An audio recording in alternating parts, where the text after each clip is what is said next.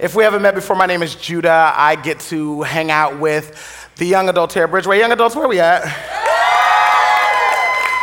That is just to say, if you are between the ages of 18 and 25 and you're not a part of that, uh, today let's rectify that. We'd love to meet you. I'll be in the lobby after this, and I would love to connect with those of you who are 18 and to 25 that are not a part of uh, the family yet. I remember the first time I came to do kind of like my initial trial, like preaching at BYA, and it was in the middle of the pandemic, and we were out at the park, and Candace was like straining her voice trying to lead worship with no mics, and there were like 40 students there and we've hit the fourth consecutive week of breaking 100 on a Thursday night. I'm excited about what God is doing here at Bridgeway. And if you do know a young adult who's in that age range, next week we are having the collective, which is where young adult ministries from all across the region come and worship here with us. And so we're talking about nearly a thousand young people on this campus. That's a great event to invite folks that you know to, and y'all invite people too. Y'all invite people too. Um, our senior pastor and lead teacher, uh, Pastor Lance, is taking a well deserved mini vacation uh, with his wife and daughters for the next three weeks. And so, for better or worse, for two of those three weeks, he's left you in my hands. Now, I gave myself a whole little pep talk about this. I said, Now, self, myself said, Hmm. I said, We're going to preach good while Pastor is gone, right? Yes. We're not going to preach no heresy, right? Mm-mm. We're not going to preach nothing controversial, right? Mm-mm. We're not going to do anything difficult, right? Mm-mm. As soon as he got in that car and drove off, my other self said, let's have a good time. so that's what I want to do today. We're actually, for the next three weeks, going to be in a mini series that examines the power of freedom. For this year, we are going through a year long series called The Empowered Church, and most of that series is through the book of Acts. Um, and we're going to keep talking about power even over these next three weeks, the power of freedom. But we're going to be looking at some other portions of scripture that I think demonstrate uh, the power of freedom and how perhaps we can step into it. And so if you hate the message, you can email me at B as in boy, Kiley at bridgeway.church. That's B K I L E Y at bridgeway.church. I'd love to hear from you. I've been thinking a lot about freedom this week. This week in particular, tomorrow, Monday, is the federal holiday Juneteenth. If you're not familiar with the holiday, Juneteenth is the date that we celebrate the freedom of black people in this country. If you're a bit of a history buff like I am, you know that on January 1st, 1865, Abraham Lincoln signed the Emancipation Proclamation, which outlawed slavery in this country. And the challenge is it took a while while for that news to spread to all the states, and it took even longer for it to be enforced, uh, especially in the southern states. And so on June 19th, 1865, Major General Gordon Ranger, um, Granger, excuse me, he decided to enforce the law in Texas. And so we celebrate that holiday. It's known as the longest running African American holiday in this country because it is the date that everybody was finally free. And I think about that. I think about the importance of freedom. You know, not, not in part just because without it, like I wouldn't be able to be here today in this integrated, mixed church with a lot of different kinds of people. I certainly wouldn't be able to teach here. And, and so it just reminds me of the power of freedom and what can happen when we're free. And the reality is that freedom is actually a Christian tenet. Freedom is what Jesus came to bring. It's what he hung from a tree for. I see that as a black person as an act of solidarity, but it, it was something that he did for all of us so that we could all be free free from sin and free from death and free from hell and free to love and be loved by an amazing God. And he completed that work when he was resurrected on the third day, and yet some of us aren't fully free yet.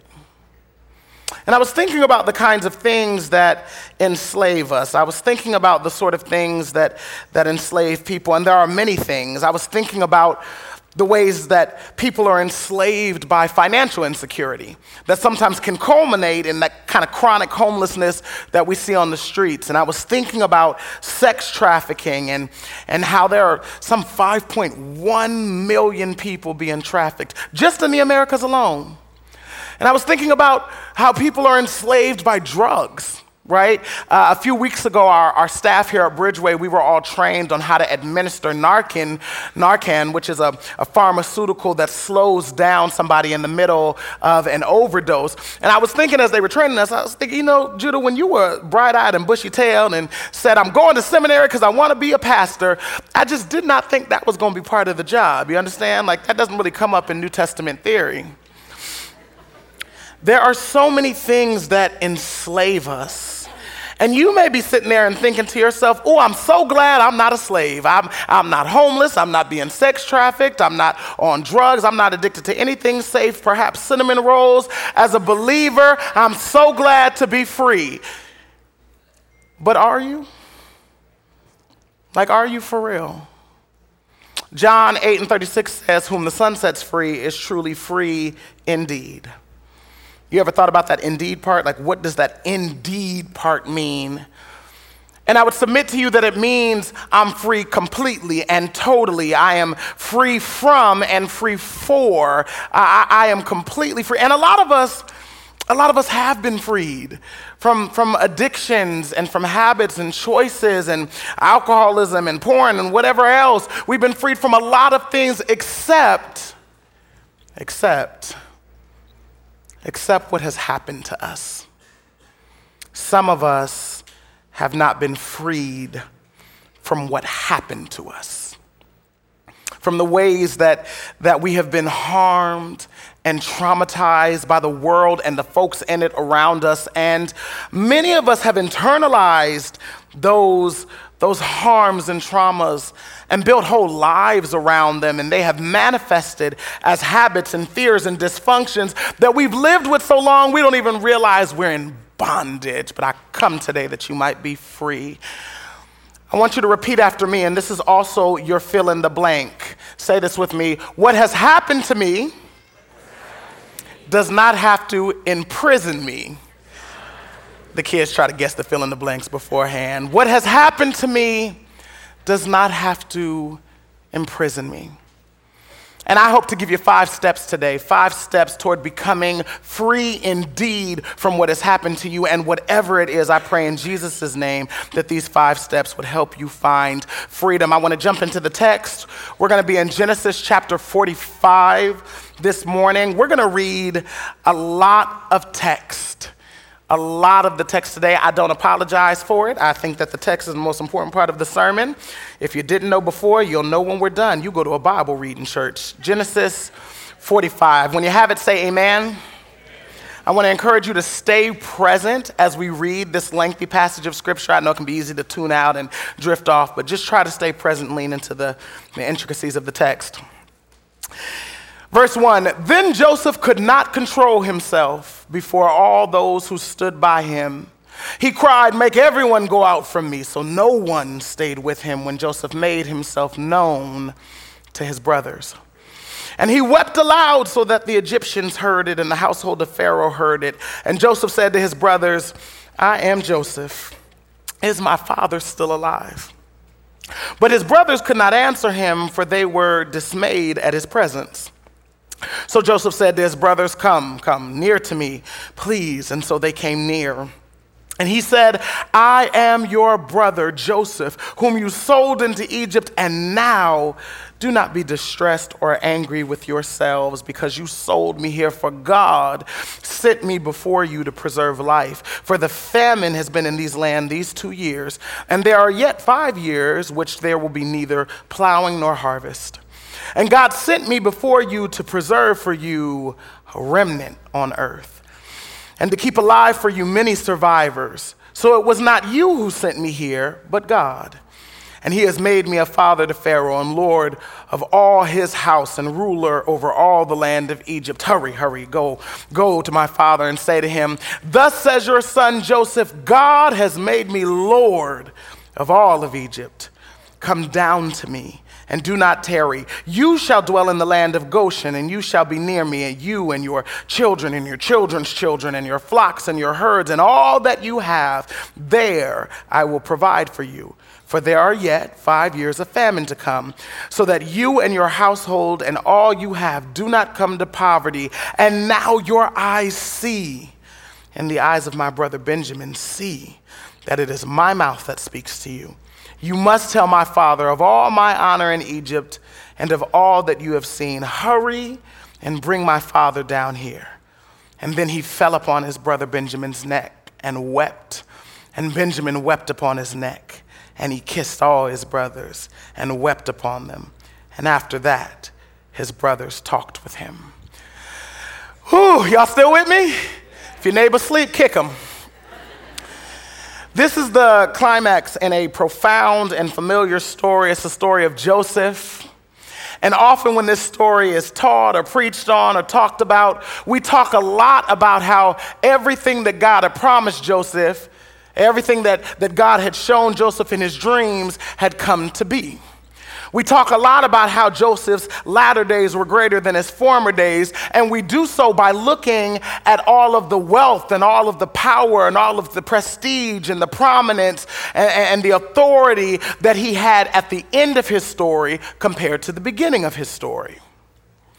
But it is not noted enough, in my opinion, that all of these things, all of the wealth and the power and the position, that none of them were freeing for him that they did not bring him freedom. The true redemption of Joseph wasn't what he had acquired, but was the moment when he was finally freed, fully freed from what happened to him. It was not enough for him to become successful. It was not enough that he had risen through the ranks and climbed from the prison to the palace and that he had, he had married well a beautiful woman. The text doesn't tell us that she was beautiful, but just go with me. We're going to assume she was beautiful that he had sired a beautiful family, that he had come to live lavishly in the cushion of the palace, operating in his purpose, in his gifting as a leader and a politician and an administrator. All of that was great, but it was not freeing. And some of us have fooled ourselves into conflating success with freedom. I'm gonna get in your business today. I'm just letting you know right now. Kick off your shoes and get comfortable. Some of us have told ourselves that because I survived it, I'm free of it. That because I have, I have not repeated what happened to me, I'm free of it. That because I don't look like what I've been through, that must mean I'm free of it. Because I don't live in the place that it happened in, I must be free of it. But are you free indeed? Are you so free? That if the persons who did it, you know, the ones who caused the harm, the ones who, who took blows that shattered pieces of your spirit, if they were to walk up to you right now, would you be willing to use every resource you had available to bless them in every manner to the fullest extent possible? Would you be willing? Because that's, I mean, that's what freedom looks like. Joseph would not find himself to be truly free until, until his tears had washed away the resentment, had cooled the anger, had soothed the heartache, had ushered in such a flood of forgiveness that finally he could see the way God could use the darkest depravities of dysfunctional people and families and somehow use what happened to him to bring God glory. In this story, you have a family wrought with dysfunction. Some of y'all know what that's like. You know, you clean up and look real cute at church, but we, we know when you get home. This family is led by a father, a patriarch, who, for whatever reason, could not raise children to love each other. He could not raise his sons to love one another. Some of you know what it is to come from a family that doesn't have the skill set of love. I'm not talking about the feeling of love, I'm talking about the skill set. There's a skill set of love. And some of you know what it is to come from a family that doesn't have that. And this particular family was so dysfunctional, Joseph's brothers had pushed beyond uh, the common teasing, you know, that happens amongst brothers. They had pushed beyond the point of insult to humiliation. And they didn't just humiliate him, They tore the clothes from his back and they beat him. Some of you know what it is to be in situations where you are physically harmed by folks who are supposed to love you. And the text tells us that they beat him and then they conspired to murder him, to literally murder him. If you got kids, I want you to try to get your mind around this. The idea, because I know, you know, some of you got kids where, you know, th- Thanksgiving, everybody's on eggshells, or, you know, we're not going to talk about politics at the dinner table because somebody going to throw a knife, or, you know, maybe you even have children that are estranged from each other, you know, they just aren't talking right now. But most of us do not, can't even conceptually wrap our minds around the idea that I could raise children that could conspire to murder each other.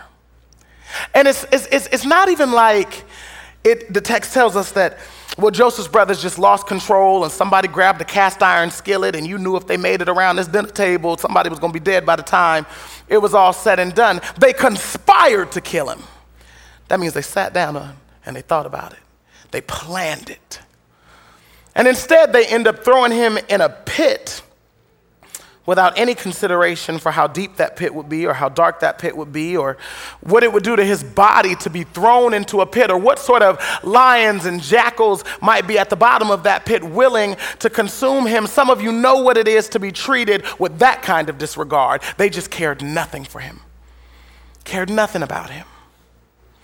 And whatever brothers, there were 12 of them, whatever brothers might not have physically been a part of throwing him in, into the pit and beating him. It didn't take all 12, 12 on one. You know, you don't need 12 on one, right? If you ever do a character study of Judah, you can imagine that I was interested in him.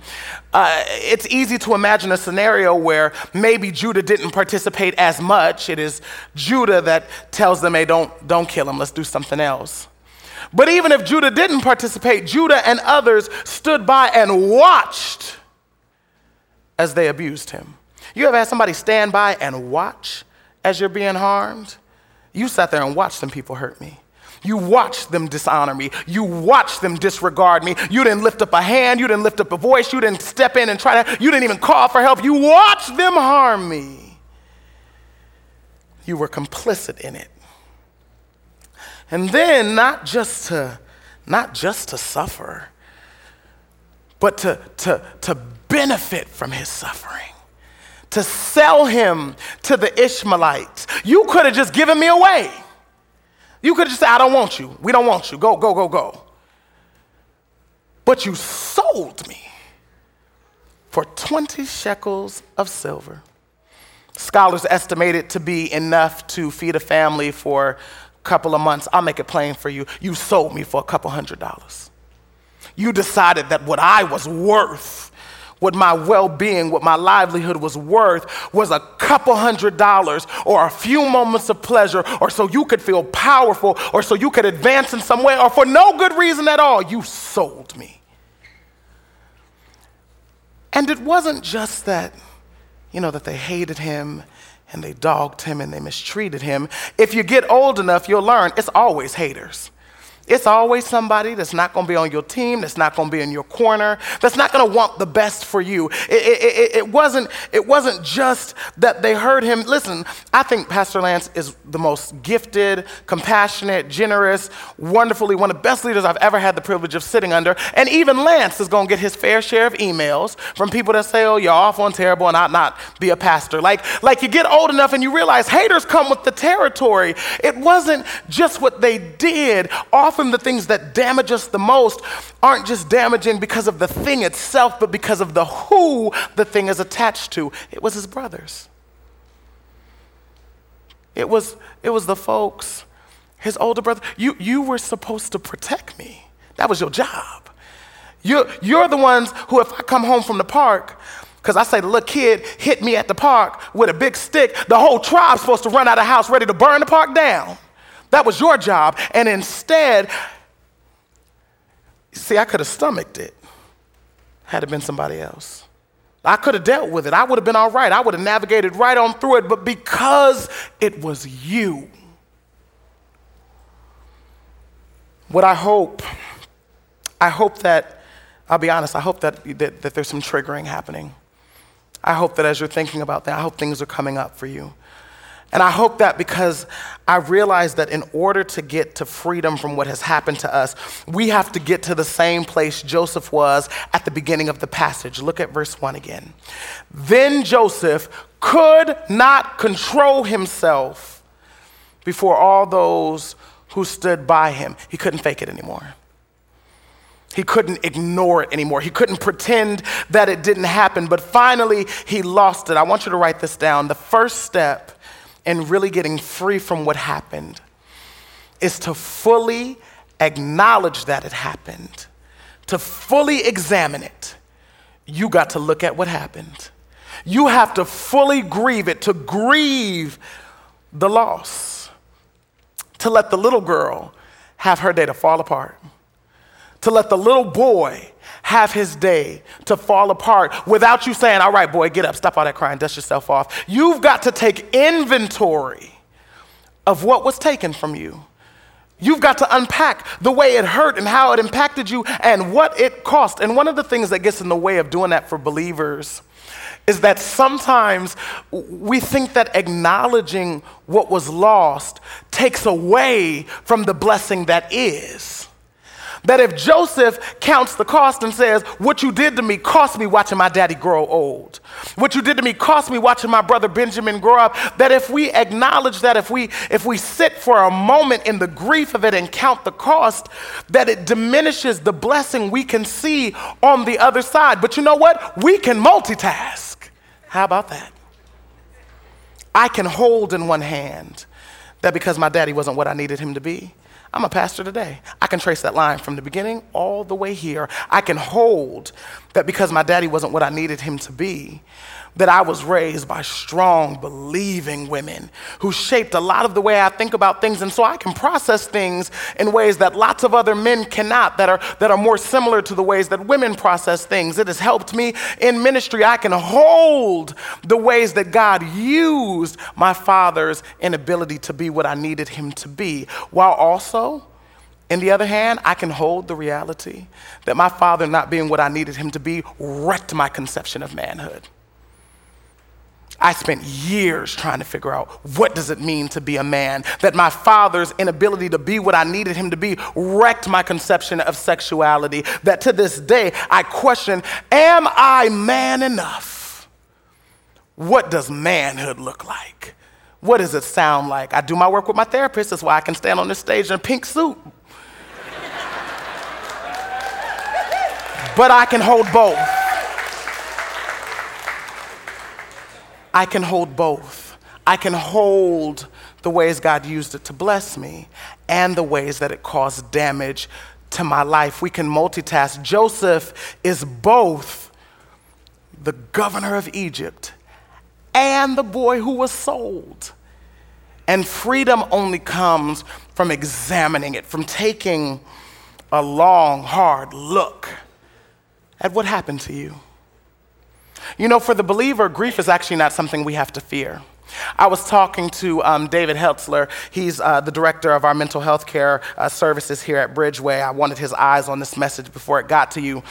And, and he said something profound. He said, Grief is an ongoing, lifelong process of connection and love. He said, Grief is truly the other side of love. Our love and our grief for ourselves and others, he said, are, are two sides of the same coin. And so when we allow ourselves to connect to our grief, what we're actually connecting to is our love and our humanity. He's deep and smart. I'll make it simple for you. The great poet Robert Frost said, The only way through is through. And you may be sitting there and thinking to yourself, Judah, I'm too old. I'm 67. I've got children. I've got grandchildren. I'm too old to go back to when I was seven and unpack what happened. I'm too old. The people in my life now don't even know that part of me. I'm too old. No, you're not. We're just not going to let the devil lie to us today. If you still got breath in your lungs, that means God is not through with you. And so, what that means is that freedom can still be yours. And, and maybe you're sitting there and you're like Joseph, who was not waiting or likely even aware that he needed freedom. Joseph thought, My life has peaked. I got everything that I need. I, I, got, I, got, I got the money, I got the job, I got the woman, I got the children. I'm operating in, in the fullness of my giftings and my talents, my life can't get no better. But what if it can? Like, what if it can? You got to look at it. Joseph had to look and see what had happened to him and how it had changed the trajectory of his life, how it brought up questions in him Who might I have been if it didn't happen to me? What, what might I be like if you hadn't done what you did to me? Joseph had to ask those questions and he had to review his life. And when he reviewed his life, he, like many of us, saw that he had pulled himself up by his bootstraps. That everywhere Joseph went, he survived. And not only did he survive, but he thrived. He thrived in Potiphar's house, the man who had bought him from the Egyptian slave market thrived and blessed, was able to, to make the man who owned him wealthy and successful. And when he was falsely accused, some of you know what that feels like, it doesn't feel very good. When he's thrown wrongfully into prison, he survived in prison, leaning into his gifts and talents and anointing until he pulls himself from the, from the prison to the palace and, and he survives the palace. See, a lot of us think that when you make it to the top, things all of a sudden become easy. That's not true. Generally, the higher you climb, the harder it gets. And it was hard for him in the palace. Like y'all think, y'all think everybody was excited about him coming to the palace? This boy that came from Alcatraz and then went to the White House and got the vice president position overnight, you think everybody had a good attitude about that? That boy ain't even Hebrew. I mean, ain't even Egyptian, he's Hebrew, right? But he survived a place of crazy political dynamics and treachery, and, and he, he did something with the hand that he was dealt with in a way that, that blessed all of Egypt. And it's when he's at the apex of his career, when you can't go no further. Ain't no other place to climb. You done got all the promotions. You got all the money, everything is right there. You're at the top of your game. That is when God says, and guess what? I got more for you. I got some freedom for you. I got some freedom indeed for you. And it lives in the full forgiveness of those who did it and in the lives, in, in, in, in a life of full relinquishing, relinquishing what happened to you. And maybe you're like Joseph and you're like, I have moved on, Judah. Joseph wasn't thinking about them people. Joseph, I ain't thought about them people in 25 years. I'm not thinking about them. I don't, I don't even live in the same place I used to live with all that pain. I, I will tell you this um, relocation and freedom are not synonyms. When you leave, when you move, you take you with you. It's why when you have those trauma flare ups, I don't have trauma flare ups, Judah. You sure? Your wife sure did email into the prayer team talking about that irritability you got. talking about that hypervigilance. People just say, oh, you're just an over preparer. You just prepare hypervigilance. That trouble sleeping, those eating habits, that spirit of busyness on you, you just can't, you just got, you got time for everybody else but you. Just packed, packed schedule. That inability or high discomfort that you have in being alone. I'm not talking about extroverts who just enjoy people. I'm talking about you can't stand being by yourself. You can't stand silence. The TV got to be on, the radio got to be on, the music got to be on. Something, so there's got to be some noise because you can't stand being alone. That hyper suspicion of anyone or anything new, every time somebody brings somebody new into the friend group or somebody new comes and works at the job, you are suspicious and nervous about them. That savior complex. You know how you like swoop in and just, you want to rescue everybody and save everybody and do everything? Listen, I'm not a doctor, I can't diagnose you. I don't have nearly the um, education required to do such a thing. I'm just saying maybe, maybe that's that trauma and bondage peeking his head up. So, step one, fully examine it. There is a second half to fully examining that I don't want you to miss in this text, though. Look at the middle of verse 1. It says, He cried, Make everyone go out from me. So no one stayed with him when Joseph made himself known to his brothers, and he wept aloud. And what's so powerful about this to me we don't read that Joseph cried at any other part in the story. We don't read that he cried until he is face to face with what happened. He didn't cry when they threw him in the pit. He didn't cry when they sold him into slavery. He didn't cry when, when, when, when he was thrown into prison. He didn't cry when he got married or had children or when he ascended in the palace. We don't read that he cried until He's face to face with what happened to him. I just want you to know Joseph wasn't a wimp. I'd have cried when I told him my dream and they talked trash. I'd have wept right then. Y'all should see me in Lance's office when, when I get a nasty email Pastor, they don't like me. But not Joseph. But in the moment when he has to look at what happened to him, the text tells us he shed tears. Perhaps it's time you let yourself fully cry. And you may say, Judah, I have cried a thousand times. I, I, I've cried so many times. I'm tired of crying. I don't want to cry anymore. And I would ask you, but like, have you let yourself cry without judgment? Have you let yourself cry without also standing over your shoulder and saying, All right, now, this is the fifth time you cried. You got to wrap it up. Dry up those tears. Come on, girl. You can't keep crying. Have you let yourself cry without judgment of it? I would encourage you to fully examine it and grieve it. The next step in finding freedom from what happened to you, at least for Joseph, was also found in that same text, middle verse 1. He cried, Make everyone go out from me.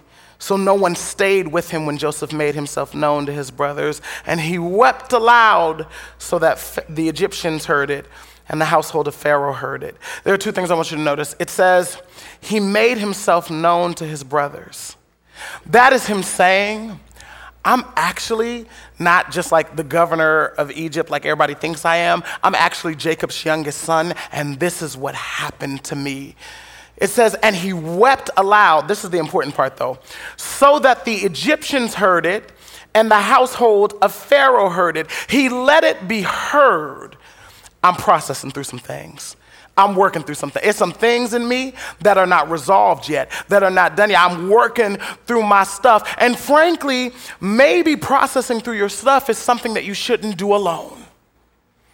This is when it is real good to go to a church that has a whole mental health care department called Soul Care with professional mental health clinicians that are ready to journey with you. This is when it's good to go to a church that has a whole chaplaincy program with trained chaplains that will come in in a moment of crisis and be with you. This is when it's a good time to go to a church that has Stephen's ministry with people who will come alongside you and do one on one life for as long as you need. This is when it's good to go to a church that has a deliverance ministry with trained people who know how to cast out and call down power. I'm just saying it's a good day to be at Bridgeway. Step one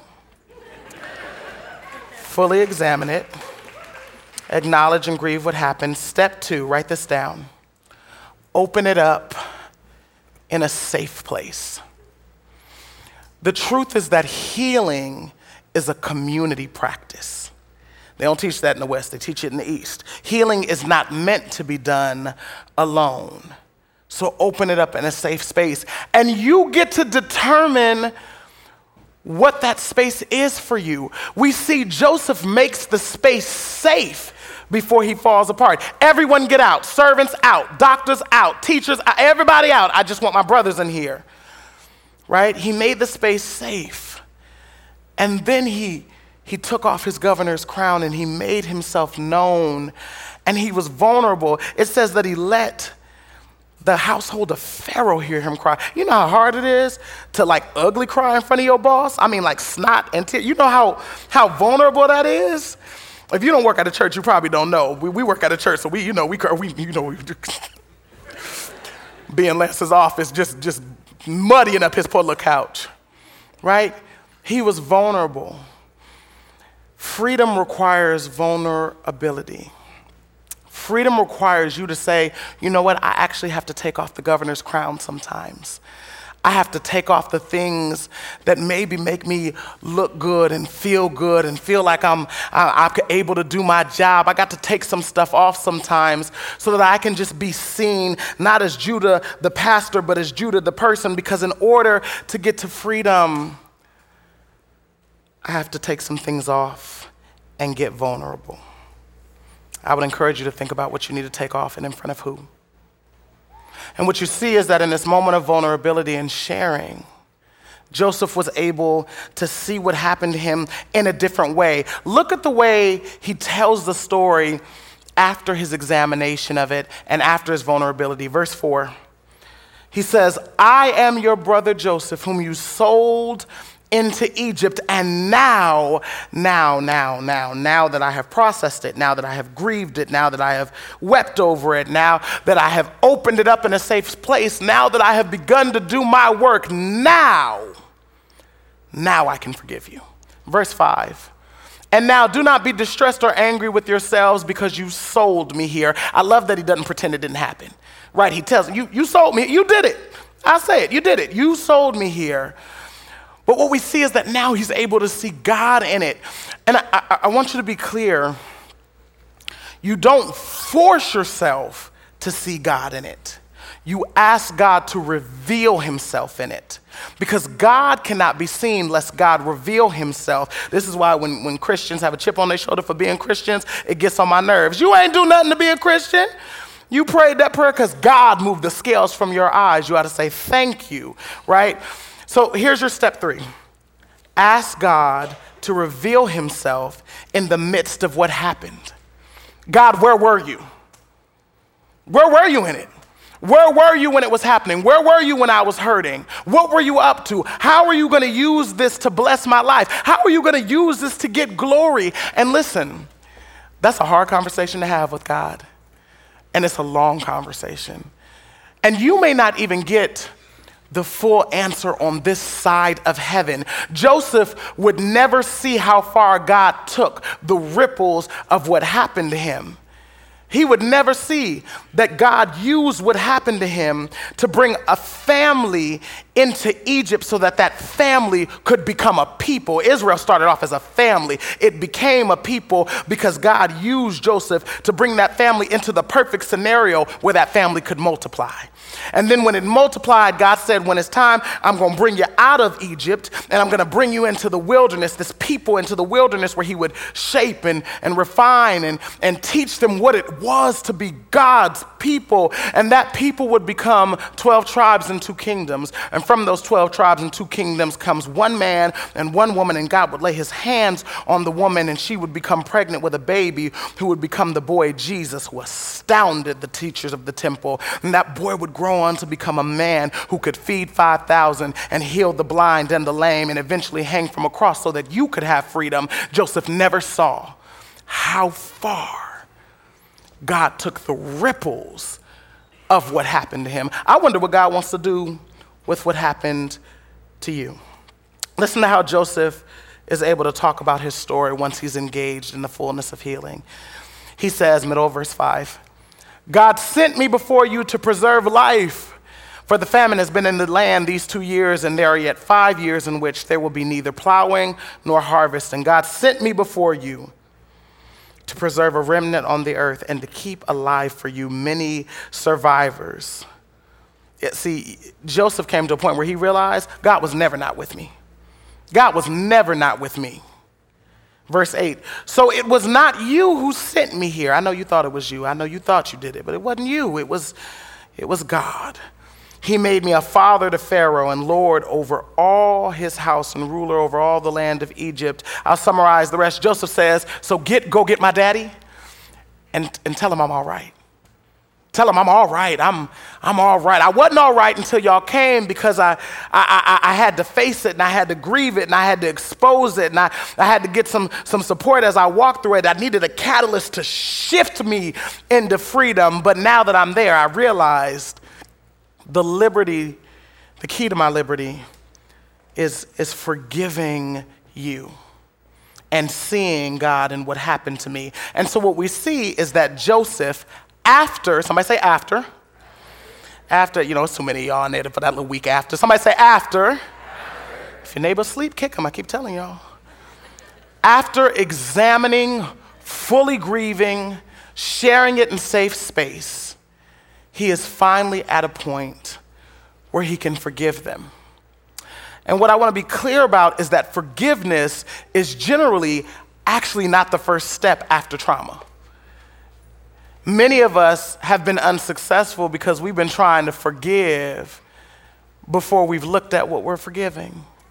We've been trying to forgive before we grieve. We've been trying to forgive before we begin processing. You got to do steps one through three before you can get to step four. Write this down radical forgiveness. Radical is as radical as it sounds. Radical forgiveness. That means it should be unreasonable. It should not make sense. It should be too much. It should be too big. It should be something that you can't do by yourself. Radical forgiveness is the conscious, deliberate decision to release the person and the situation from the debt owed. It is the decision to release yourself from the burden of corrosive resentment. I'll tell you, resentment will kill you if you let it. It'll kill you. It is the, the decision to lean into peace of mind because I have done my first three steps, which allowed me to reframe my situation in light of Jesus and release you from the debt. You owe me nothing. You don't owe me nothing. I forgive you. I'm not even mad at you. And I'm not talking about that passive aggressive thing y'all do. You know how y'all do. I forgive you. I'm not talking about that. I'm talking about a true release. I release you from the debt. You don't even owe me, and I'm sorry. Don't worry about it. I'm doing all right. I hope you're all right. Verse 14 says, Then he fell upon his brother Benjamin's neck and wept. And what I want you to see is that there's more crying, right? This is a process. He cried at the beginning, he made some progress, then he had to do some more crying. Cry if that's what you got to do. The text says, And Benjamin wept upon his neck. And then Joseph kissed all his brothers, every one of them, everyone that had disrespected, dishonored, and disregarded him. He kissed each of them and wept upon them. And after that, his brothers talked with him. And I want you again, I want you to see what we're saying process, process, right? Because what do you think that conversation he had with his brothers consisted of? You think it was all kumbaya and, and, and, and happiness? Or I imagine Joseph had some questions. Right? I forgive you, but explain to me what you were thinking when you thought it was a good idea to throw me in a pit. Talk to me about what happened. I want you to see that this is, this is a process, it's a multi step journey. I, I, was talking with uh, Pastor Heather. I wanted her eyes on this before I, I got it to you. And, and she was talking about how Joseph had the gift of time and that he took years to work through his stuff. Listen, I just want you to know you ought to gift yourself the gift of time. That is actually okay if your healing process takes a while. If it takes me till I'm 97 to get through my stuff, it'll take me till I'm 97. I got all the time in the world. I'm saved. I got eternity with God. What am I rushing for? Take your time. Gift yourself the time to do your work. Because that's where you find freedom indeed. Let's read verse 16 and we'll wrap up. It says, When the report was heard in Pharaoh's house, Joseph's brothers have come. It pleased Pharaoh and his servants. And Pharaoh said to Joseph, Say to your brothers, do this load your beast and go back to the land of Canaan, and take your father and your households and come to me, and I will give you the best of the land of Egypt, and you shall eat of the fat of the land. this talking for 45 minutes thing ain't always cracked up to be.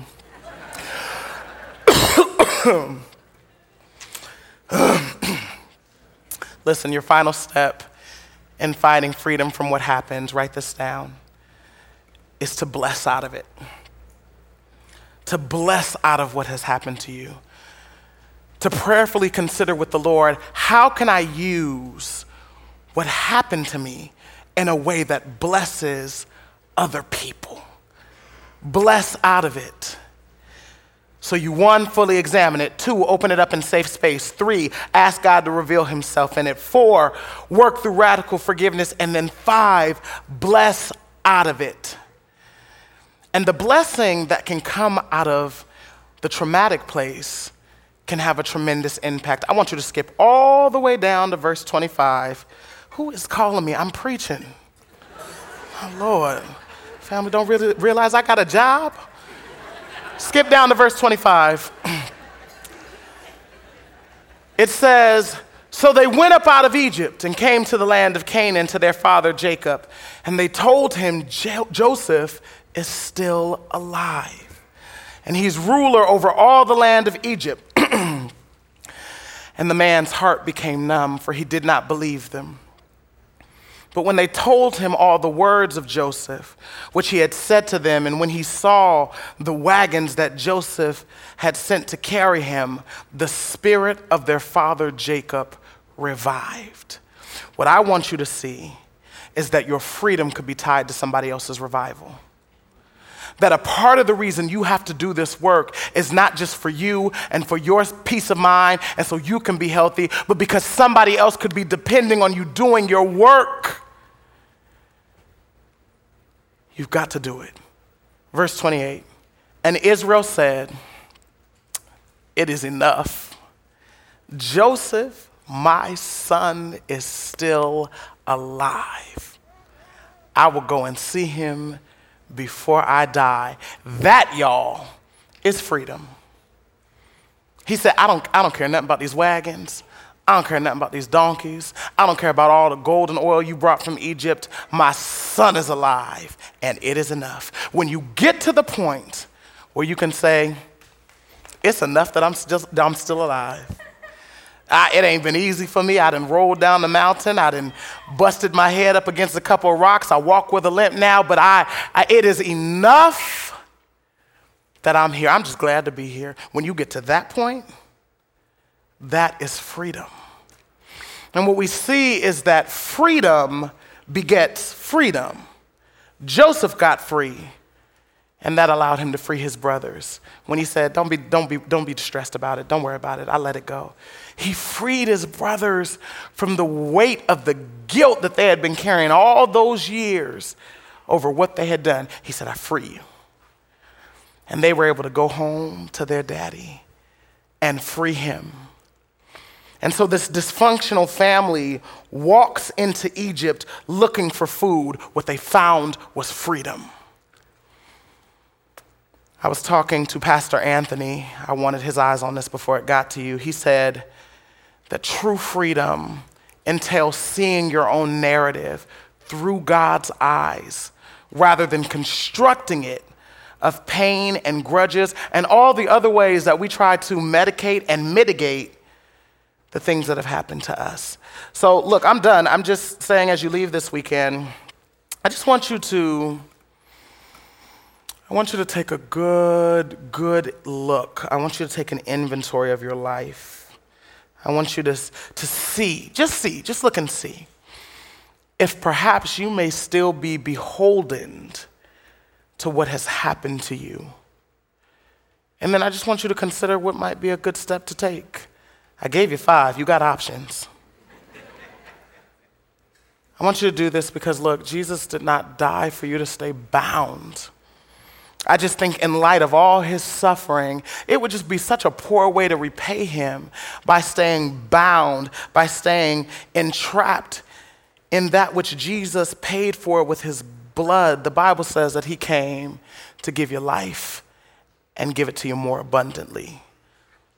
The Bible says that he came that you might be free indeed. I want to get to indeed. Let me pray for you. Jesus, I thank you that you are a liberationist. I thank you that you are the great abolitionist. I thank you that before they were talking about freeing slaves, and before we were talking about freedom from addiction, and before we were talking about freedom from sex trafficking, God, you had a plan for freedom that you were willing to fashion in your flesh and blood. And Father, we really do want to be free indeed. We're absolutely going to need your help with that. So we invite you to help us. Father, I pray that right now, the people in this very room and watching online, that you would bring to the forefront of their mind anything that they still need to work through, stuff that they've buried at the bottom of their shoe. Would you bring it to the forefront of their mind and help them to figure out what their next steps are?